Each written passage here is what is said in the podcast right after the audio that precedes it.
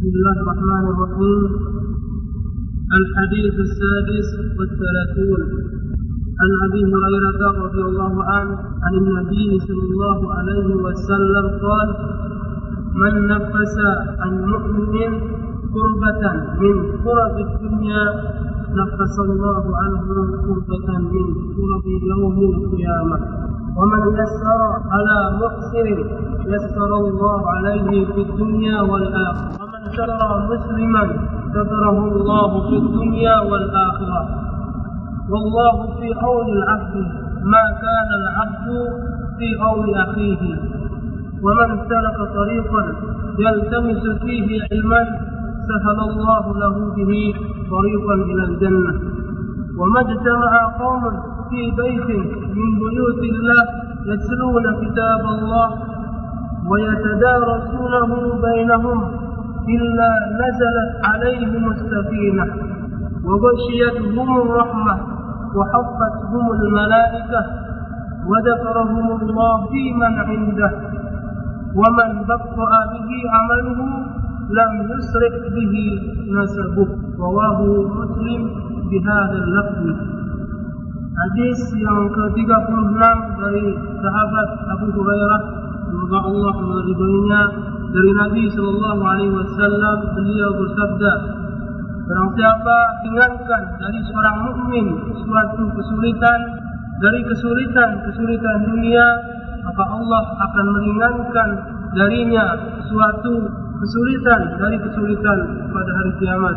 Dan barang siapa yang memudahkan atas orang yang kesulitan maka Allah akan memudahkan atasnya di dunia dan di akhirat. Dan barang siapa yang menutup aib seorang muslim maka Allah akan menutup aibnya di dunia dan di akhirat. Dan Allah senantiasa menolong seorang hamba selama hamba tersebut senantiasa menolong saudaranya. Dan barang siapa yang meniti suatu jalan yang di jalan itu dia mencari ilmu maka Allah akan mudahkan baginya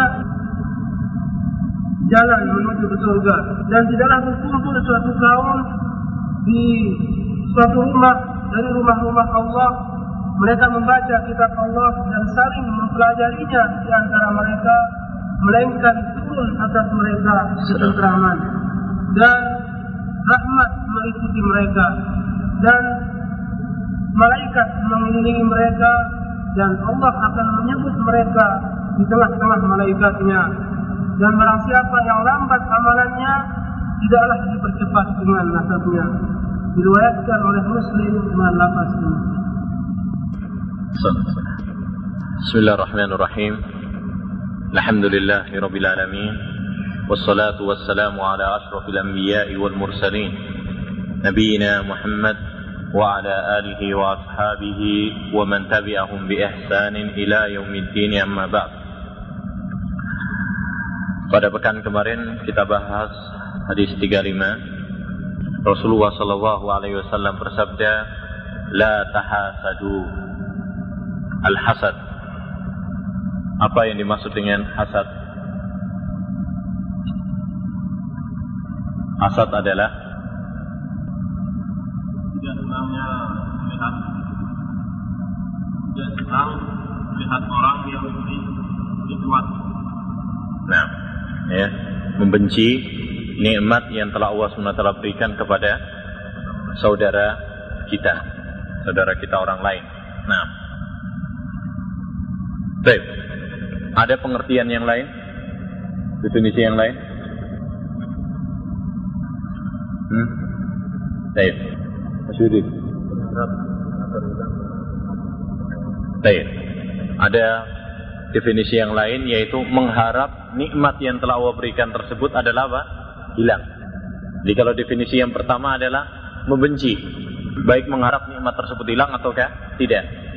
Tapi kalau definisi yang kedua adalah mengharap agar nikmat tersebut hilang. Tapi mana definisi yang lebih tepat?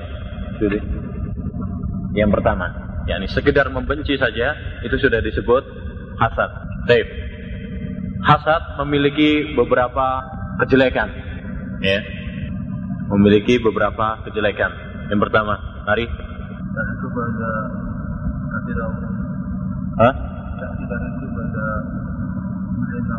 Baik, hasad berarti adalah tidak ridho dengan pemberian Allah Subhanahu wa taala. Hasan. Yang kedua, asal termasuk mempersempit dirinya sendiri. baik. Orang yang hasad adalah orang yang mempersempit dirinya sendiri. Oleh karena itu orang yang hasad biasanya malah sesak sendiri. Ya. Bahkan setiap kali dia melihat saudara yang mendapatkan nikmat dia malah susah sendiri. Baik, yang ketiga, sorry. Baik, menyerupai sifatnya orang iblis dan Yahudi, orang-orang Yahudi. Baik, masih ada yang lain? menyebabkan Menyebabkan permusuhan di antara sesama. Sant. Baik, kemudian Nabi SAW mengatakan wala tanajas wala tanajasu. Apa yang dimaksud dengan najis? Wala tanajasu. Hadir nggak? Nggak hadir. Keluar. Gimana? Keras dikit dong.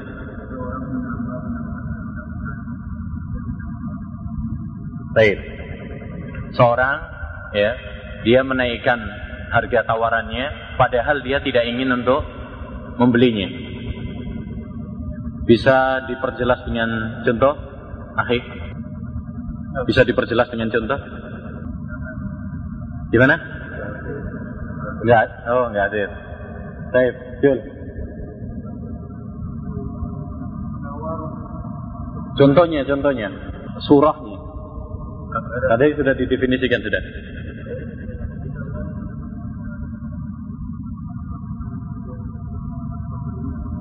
Hmm.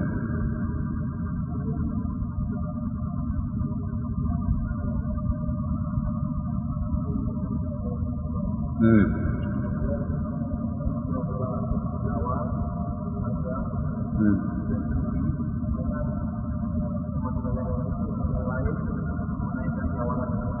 Ahsan. Baik. Wala tanajasu dan tanajus adalah tidak diperbolehkan karena itu termasuk apa? Termasuk ris, tipuan. Wala tabaghadu wala tadabaru. Ya. Wala tabaghadu wala tadabaru. At-tadabur. Apa artinya tadabur? Ini Mas. Saling membenci. Tadabur. Kalau tadabur saling tabaghadu saling membenci. Kalau tadabur saling saling apa? Saling membelakangi. Maksudnya membelakangi gimana?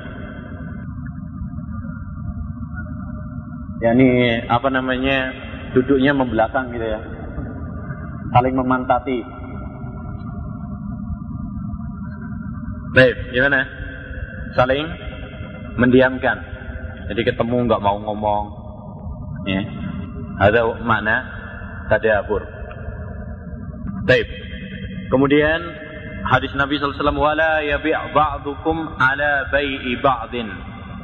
Wala yabi' ba'dukum ala bai'i ba'din. Apa artinya? Siapa namanya? Santa. ولا يبيع بعضكم على بيع بعض.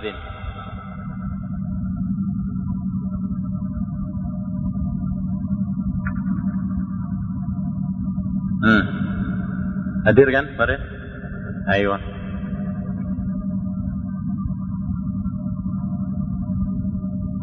Rani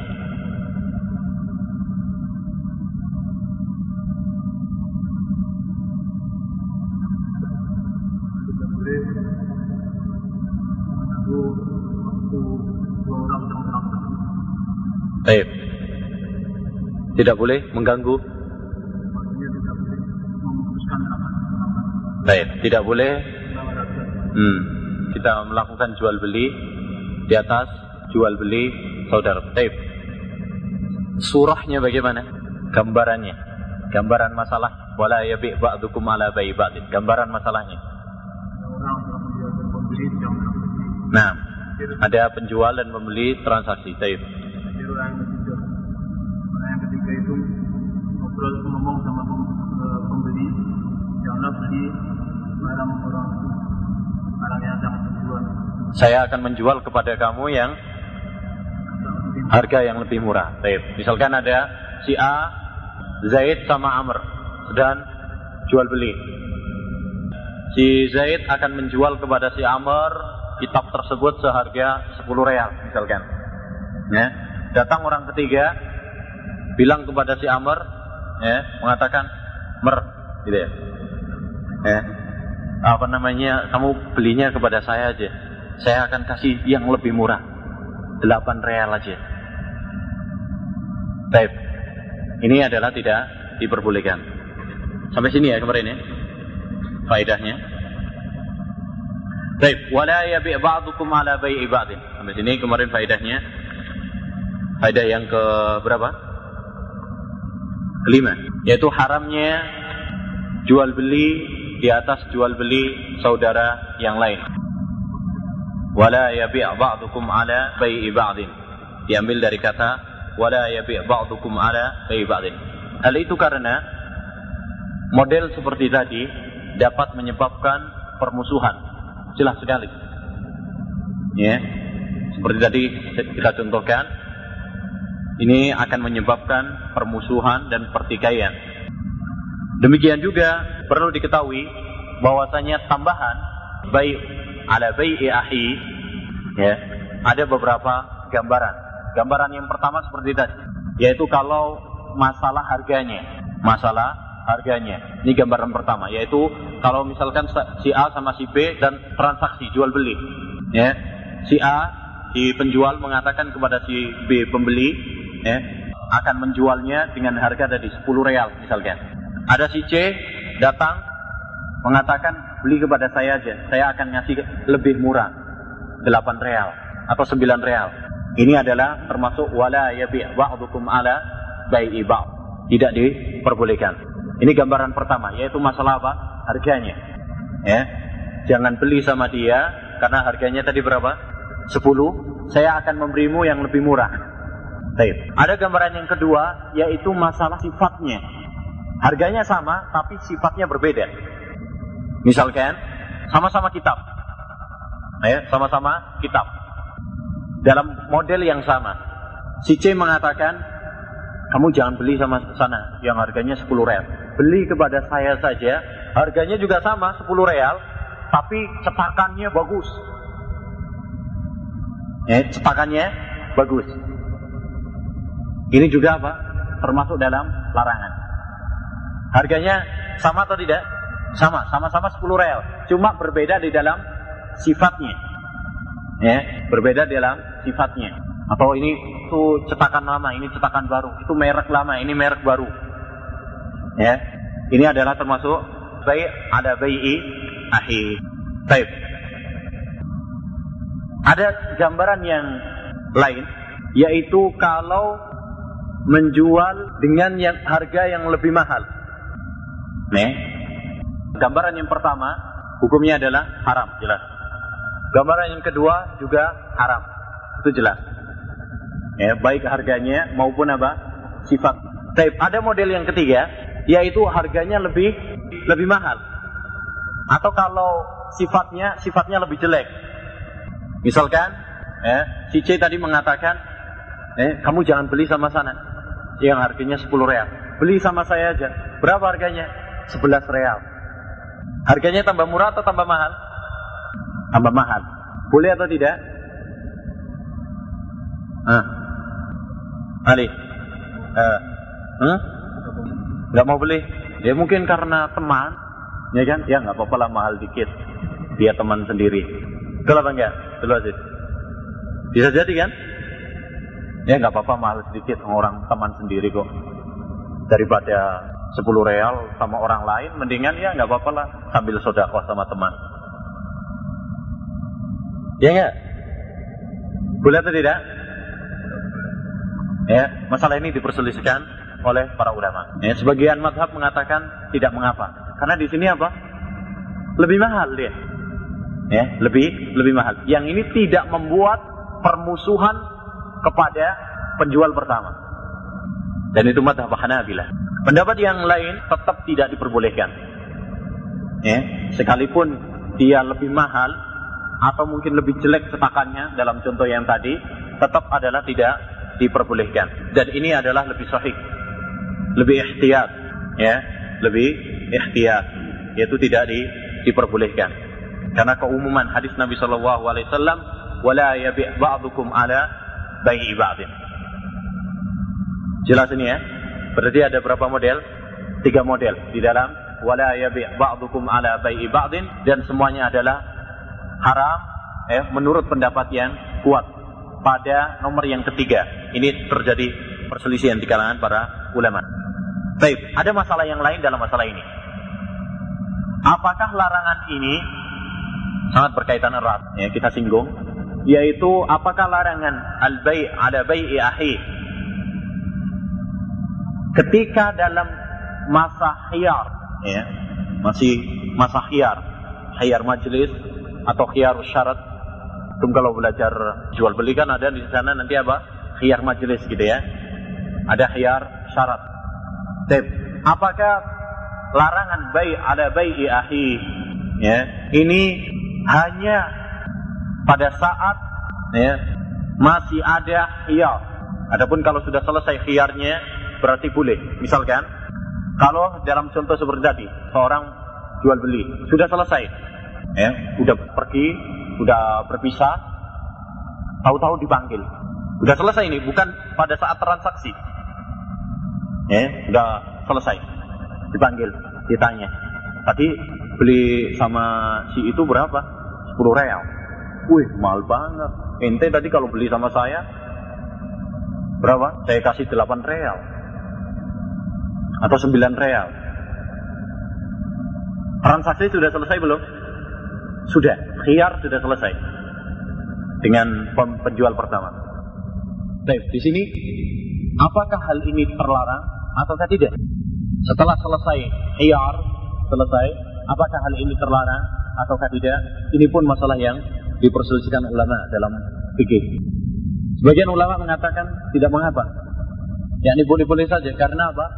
khiyar sudah selesai. Tidak bisa dibatalkan. Apakah kalau si pembeli tadi dia mau membatalkan jual belinya diperbolehkan? Tidak boleh karena sudah selesai. Baik. Pendapat yang kedua dan itu yang dipilih oleh Imam Ahmad rahimahullah taala dan sebagian ulama lainnya mengatakan bahwasanya tidak boleh.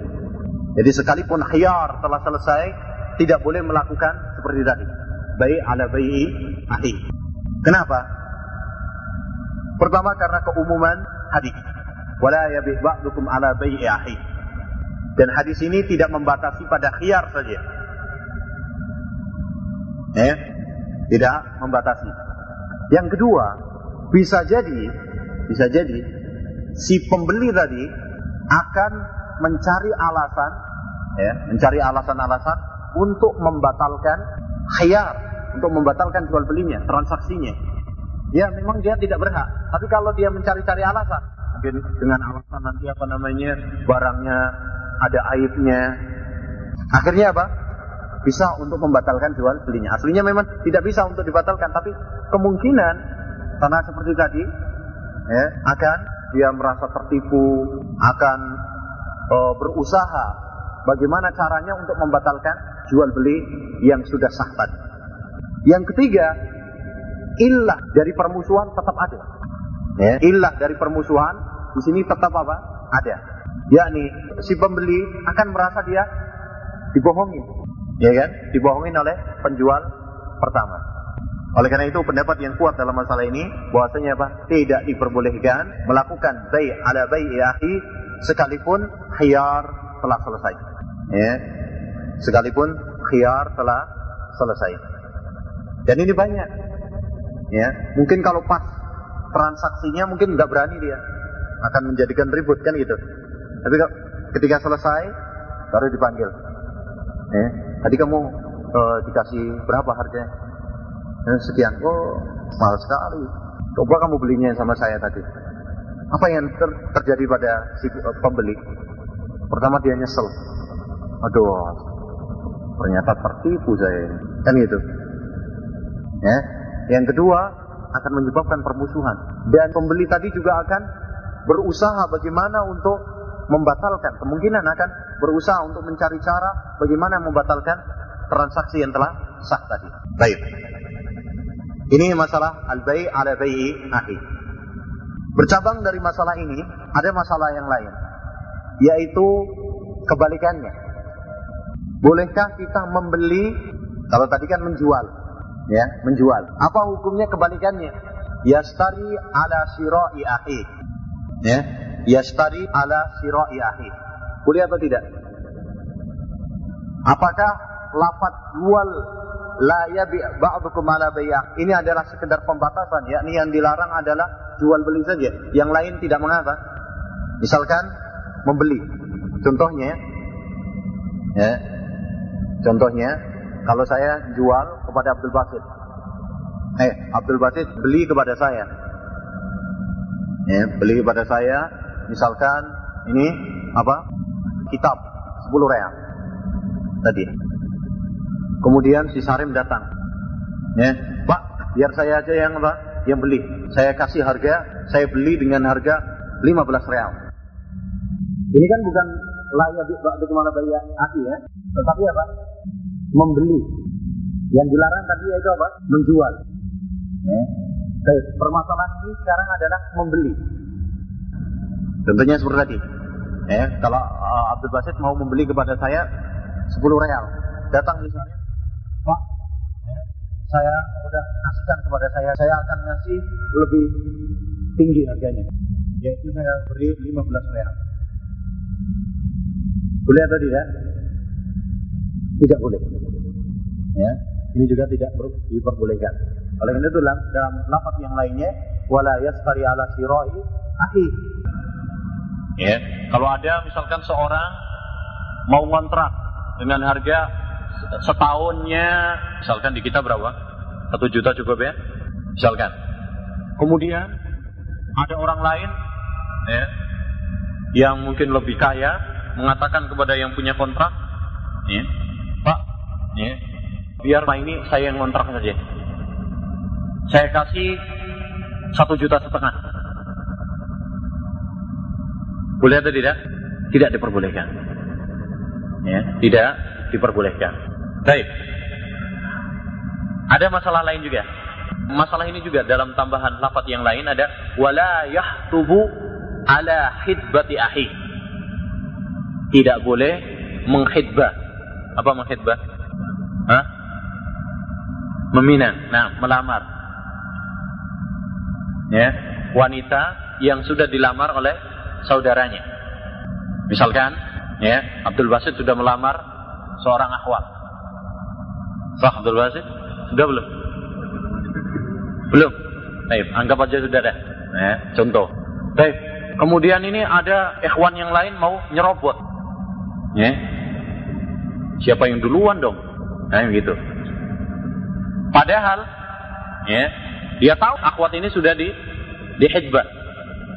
Maka ini adalah juga tidak diperbolehkan. Wala yahtubu ala hidbati akhi. Tapi kalau nggak tahu, boleh atau tidak? Hah? Harus nanya dulu. Nanya ke siapa? Nanya ke akhwatnya. Sudah dilamar belum gitu ya? Baik. Yang dilarang di sini yaitu apa? Kalau dia tahu bahwasanya si wanita tersebut sudah dilamar. Adapun kalau dia tidak tahu, ya, maka tidak mengapa. Kalau tidak tahu. Atau diperbolehkan juga kalau diizinkan. Ya, kalau diizinkan. Misalkan ini kok kayaknya nggak tahu diterima apa enggak ini. Terus ada seorang ikhwan yang mau maju. Tahu ikhwan kuat ini sudah dihidbah oleh Abdul Basit. Wah, Abdul Basit kayaknya kok nggak ada respon juga. Ya, akhirnya udahlah kasihin ke saya aja kalau antum nggak mau maju. Ya, kata dia tafadhol. Ambil aja. Boleh atau tidak? Boleh, karena sudah di, diizinkan. Baik. Atau atau juga boleh juga untuk kita melamar ala hidbah ahi kalau kita tahu bahwasanya ya, si Abdul Basit sudah tertolak. Ya, misalkan dia entah dia yang menolak atau yang akhwatnya yang tertolak misalkan. Ya, maka di sini apa? Boleh. Karena sudah selesai urusannya. Paham ya Abdul Basit? Nah. Dan itu cepat-cepat biar tidak diserobot orang lain. Jelas ini ya jadi ya. Wala yabi ba'dukum ala bai'ahi. Ini mencakup yaitu apa? Semuanya. Ya, baik kontrakan, uh, beli, pembelian, demikian juga yaitu masalah apa? lamaran. Ya, ini juga tidak diperbolehkan karena semua itu adalah membawa kepada apa? permusuhan. Ya, kertakan persahabatan. Selanjutnya Nabi SAW mengatakan Al-Muslimu wa kunu ibadallahi ihwana Baik, dari sini dapat diambil faedah Yaitu anjuran. Anjuran.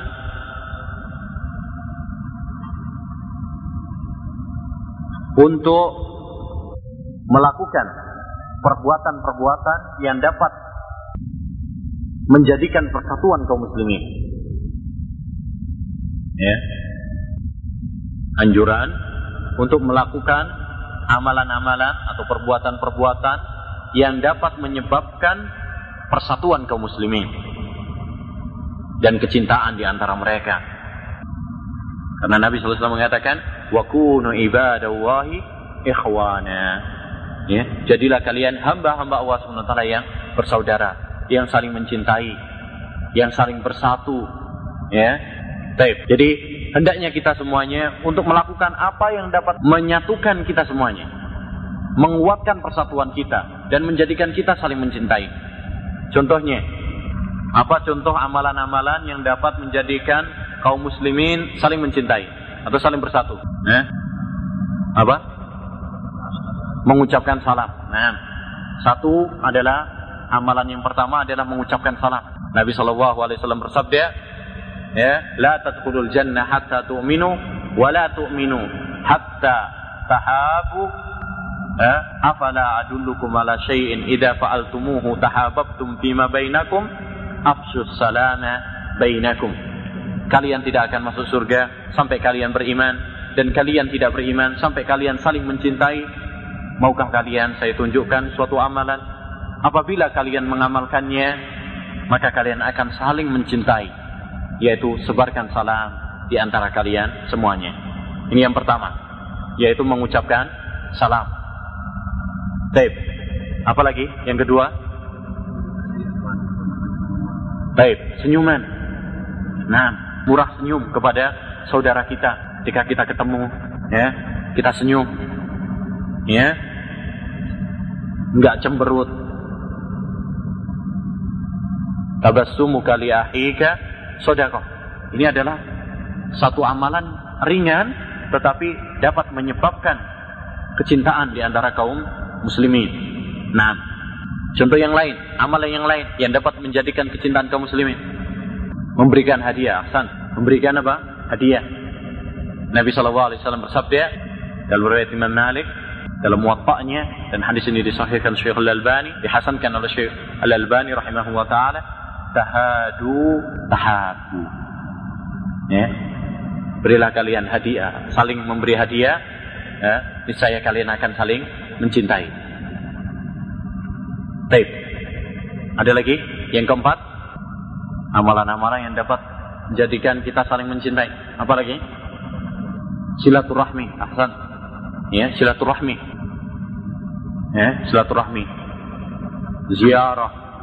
Ya, saling berziarah. Dan ini terbukti ya kawan. Ya, seorang teman apabila lama tidak menziarahi temannya, beda dengan seorang teman yang sering menziarahi, akan saling mencintai di antara mereka. Ya. Oleh itu Rasulullah SAW menceritakan bahwasanya ada dalam riwayat Muslim ya, ada seorang laki-laki yang dia melakukan perjalanan untuk ziarah kepada temannya. Ya, Kemudian Allah Subhanahu wa mengutus malaikat yang menjelma sebagai manusia. Bertanya kepada dia, "Mau ke mana kamu?" Dia mengatakan, "Saya akan mengunjungi temanku di desa ini, di kampung ini." Kemudian kata malaikat tersebut, "Apakah kamu ada kepentingan dengannya?" yakni ada urusan bisnis atau urusan duniawi. Kata dia, "Tidak. Saya melakukan perjalanan ini hanya karena saya cinta karena Allah Subhanahu wa taala kepadanya." Ya. Lalu malaikat tersebut mengatakan, saya adalah utusan Allah Subhanahu wa taala yang diutus oleh Allah Subhanahu wa taala kepadamu untuk menghabarkan bahwa Allah Subhanahu wa taala mencintaimu. Ya, Allahu Akbar. Allah Subhanahu wa taala mencintai kita tatkala kita mencintai saudara kita karena Allah Subhanahu wa taala. Cintanya karena Allah Subhanahu wa taala, ya. Bukan cinta karena dunia, bukan cinta karena hartanya. Rasulullah Shallallahu alaihi wasallam mengabarkan tentang salah satu di antara golongan yang dinaungi oleh Allah Subhanahu wa taala wa rajulani tahaba fillah ijtama'a lillah waftaraqa lillah. Dua laki-laki yang mereka saling cinta karena Allah Subhanahu wa taala berjumpa karena Allah Subhanahu wa taala dan berpisah karena Allah Subhanahu wa taala. Oleh karena itu ya ikhwani hendaknya kita saling mencintai dan cinta kita didasari karena Allah Subhanahu wa taala Gimana sih cinta karena Allah Subhanahu wa taala itu? Apakah kita selama ini mencintai karena Allah Subhanahu wa taala ataukah hanya sekedar ya persahabatan, teman, begitu saja? Bisa dikoreksi. Kalau kamu mencintainya, mencintai tersebut, mencintai teman tersebut karena dia adalah taat kepada Allah Subhanahu wa taala, karena dia dalam ibadah kepada Allah Subhanahu wa taala, karena dia adalah orang yang soleh, maka itu adalah cinta karena Allah Subhanahu wa taala. Apabila kamu membenci seorang, Ya, lihat dulu. Apakah kamu membencinya karena Allah Subhanahu wa taala? Kalau kamu membencinya karena dia adalah orang yang fasik, ya, atau karena dia jauh dari agama Allah Subhanahu wa taala, berarti kamu cintanya karena Allah Subhanahu wa taala. Ya, jadi ukurannya adalah lihat kepada keadaan tersebut dan timbanglah, cerminlah, koreksilah. Nah, selanjutnya faedah yang ke-8 bahwa konsekuensi persaudaraan antara muslim dengan muslim yang lainnya adalah dia tidak mendoliminya, tidak menghinakannya, dan tidak merendahkannya. Tidak mendoliminya.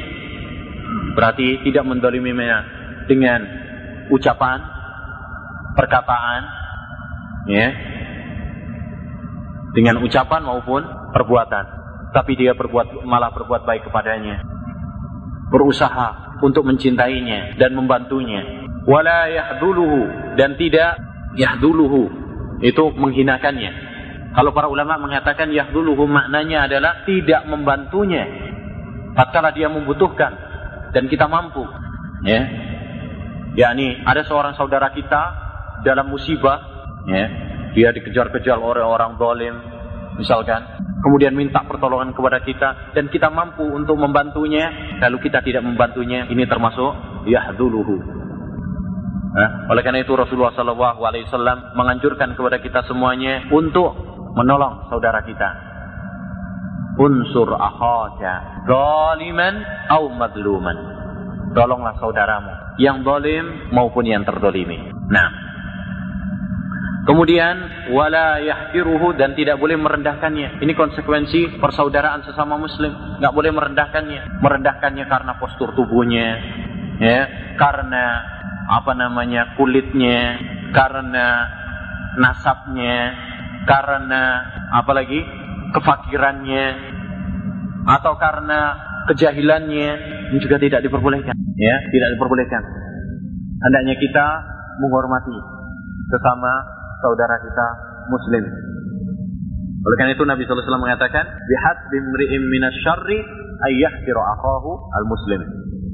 Faedah yang kesembilan, bahwasanya takwa itu di dalam hati. Ya. Dan diwujudkan di dalam anggota badan. Bukan hanya di dalam hati, hati saja, tapi diwujudkan di dalam badan, anggota badan. Bagaimana kata orang ya? Sebagian orang kalau kita tegur misalkan, kenapa kok kamu begini dan begini, melakukan ini dan itu dari kemaksiatan, dia mengatakan apa? Ah, yang penting kan, ya, hatinya baik. Iman itu kan di di hati. At-taqwa hahuna. Wa yusiru ila sadrihi salah marrat. Ya. Yang penting takwa kan di sini, iman kan di sini. Baik, kita katakan kalau hatimu baik, kalau memang benar-benar hatimu baik, maka akan terwujud di dalam zahirnya. Jadi zahir, ya, penampilan zahir ini adalah tanda dari kebaikan batin. Ya, tanda. Oleh karena itu perhatikan hadis Nabi Shallallahu Alaihi Wasallam, Inna wala ila suwarikum wa amwalik, ya. walakin yanduru ila kulubikum. Cukup sampai di situ? Wa amalikum. Tetapi Allah Subhanahu Wa Taala melihat hati kalian dan amal perbuatan kalian. Bukan hati saja, tetapi diwujudkan dalam amal. Oleh karena itu madhab sunnah wal jamaah, eh, mereka tidak mengatakan bahwasanya iman itu hanya sekedar di dalam hati. Itu madhabnya murjiah. Itu kelompok yang sesat dan menyesatkan. Yang mengatakan bahwasanya cukup iman itu ada di dalam hati. Keliru. Harus diwujudkan di dalam apa? Amal perbuatan juga. Tidak cukup iman hanya di dalam hati. Tanpa amal. Eh, tanpa amal. Nah. Selanjutnya yang terakhir, faedah yang terakhir adalah kehormatan darah seorang muslim ya. Kemudian hartanya, darahnya, kehormatannya. Darahnya berarti kemarin yaitu apa? Tidak boleh kita melukainya, menumpahkan darahnya. Hartanya berarti tidak boleh kita merampoknya, mencurinya, mengambilnya tanpa izin.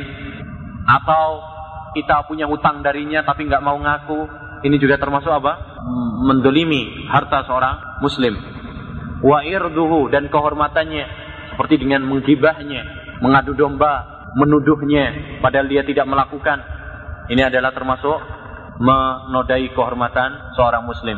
Baik, sekarang kita berpindah kepada hadis yang 36. Bismillahirrahmanirrahim. Al-hadis as-sadis wa salasun an Abi Hurairah radhiyallahu an عن النبي صلى الله عليه وسلم قال Man nafasa an mu'minin kurbatan min kurabid dunya nafasallahu anhu kurbatan min kurabi yaumil qiyamah. Dari Abu Hurairah dari Nabi sallallahu alaihi wasallam beliau bersabda, "Man nafasa man barang siapa? Laki-laki maupun perempuan, ya, pria maupun wanita, tua maupun muda, umum man.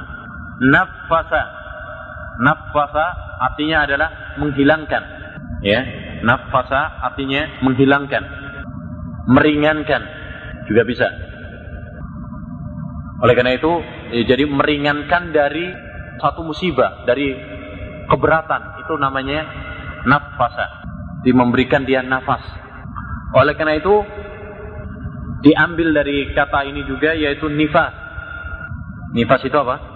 Ya, seorang wanita yang keluarnya darah yang keluar setelah melahirkan. Diambil dari kata nafas juga. Kenapa? Karena seorang wanita apabila sudah melahirkan berarti dia terlepas atau bebas dari sesuatu yang berat.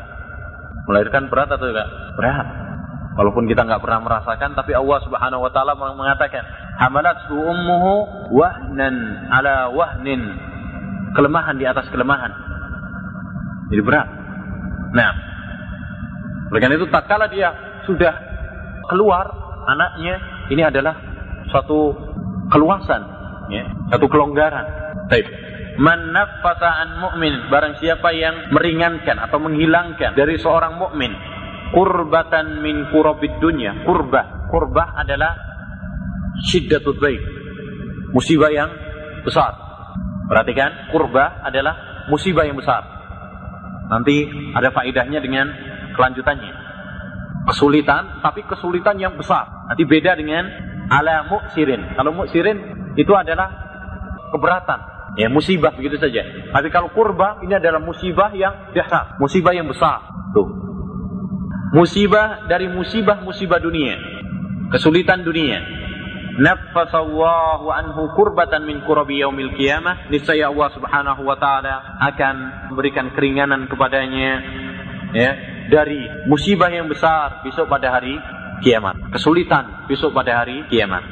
Jadi Allah Subhanahu wa taala menjanjikan barang siapa yang menghilangkan kesulitan yang besar dari saudaranya, maka niscaya Allah Subhanahu wa taala besok akan menggantinya, membalasnya yaitu dengan menghilangkan kesulitan darinya, kesulitan yang besar besok pada hari kiamat.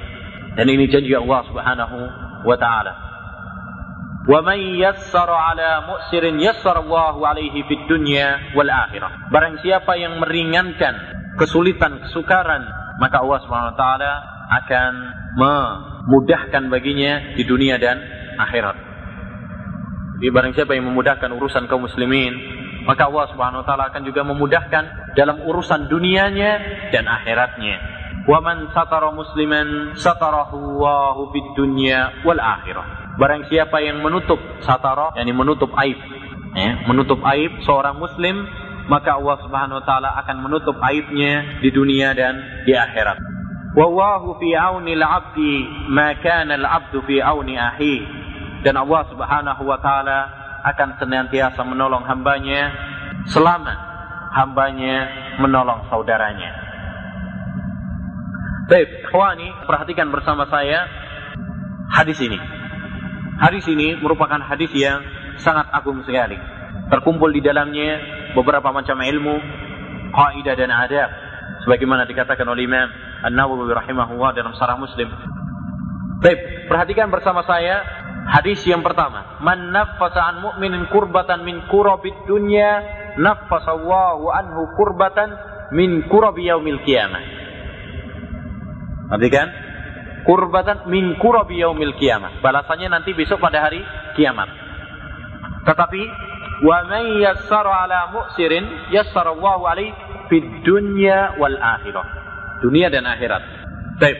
Wa man satara musliman satara Allahu fid dunya wal akhirah. Yani pada potongan pertama janji Allah Subhanahu wa taala akhirat saja.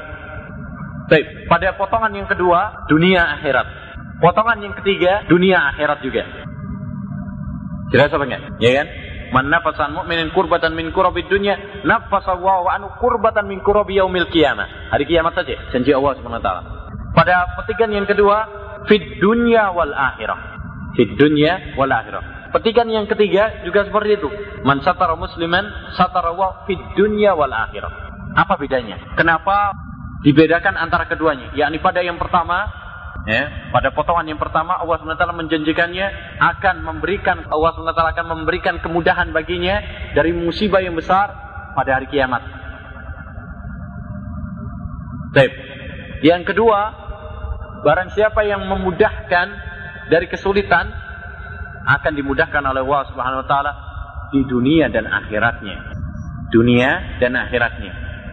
Baik, yang ketiga, barang siapa yang menutupi aib seorang muslim Allah akan menutupinya di dunia dan akhiratnya.